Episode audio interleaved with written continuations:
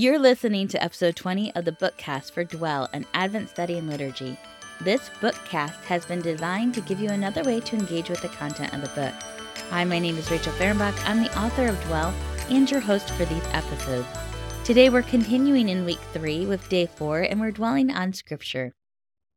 Today we're going to read another psalm, Psalm 84, and in a moment I'm going to ask you to pause and do so. Remember, you can always read from your Bible or go to BibleGateway.com, and there you'll find different translations as well as recordings of the scriptures.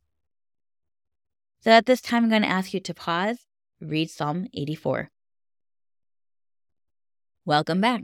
In a moment, I'm going to ask you to reread this passage with the following in mind. As you read this psalm, you may recognize some of the wording it uses.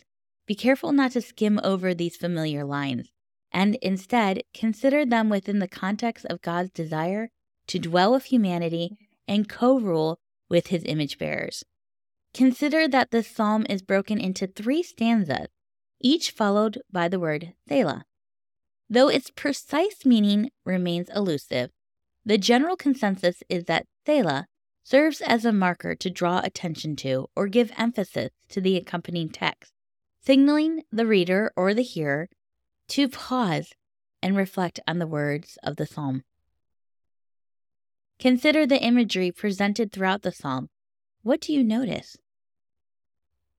Consider how the sparrow is often used in Scripture to illustrate the care and concern of God for even the smallest and most insignificant of creatures. How does that play a role in this psalm?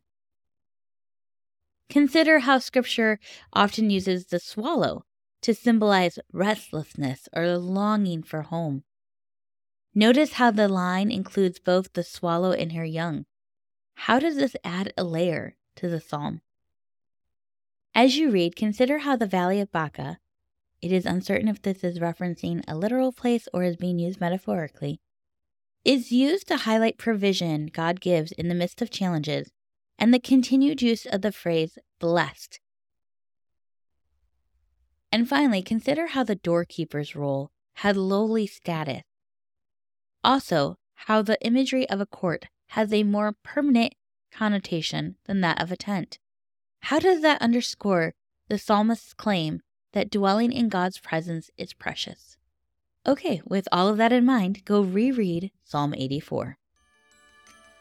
Thank you for joining me today as we dwelled on Scripture. Join me here tomorrow as we continue to dwell with God this Advent season.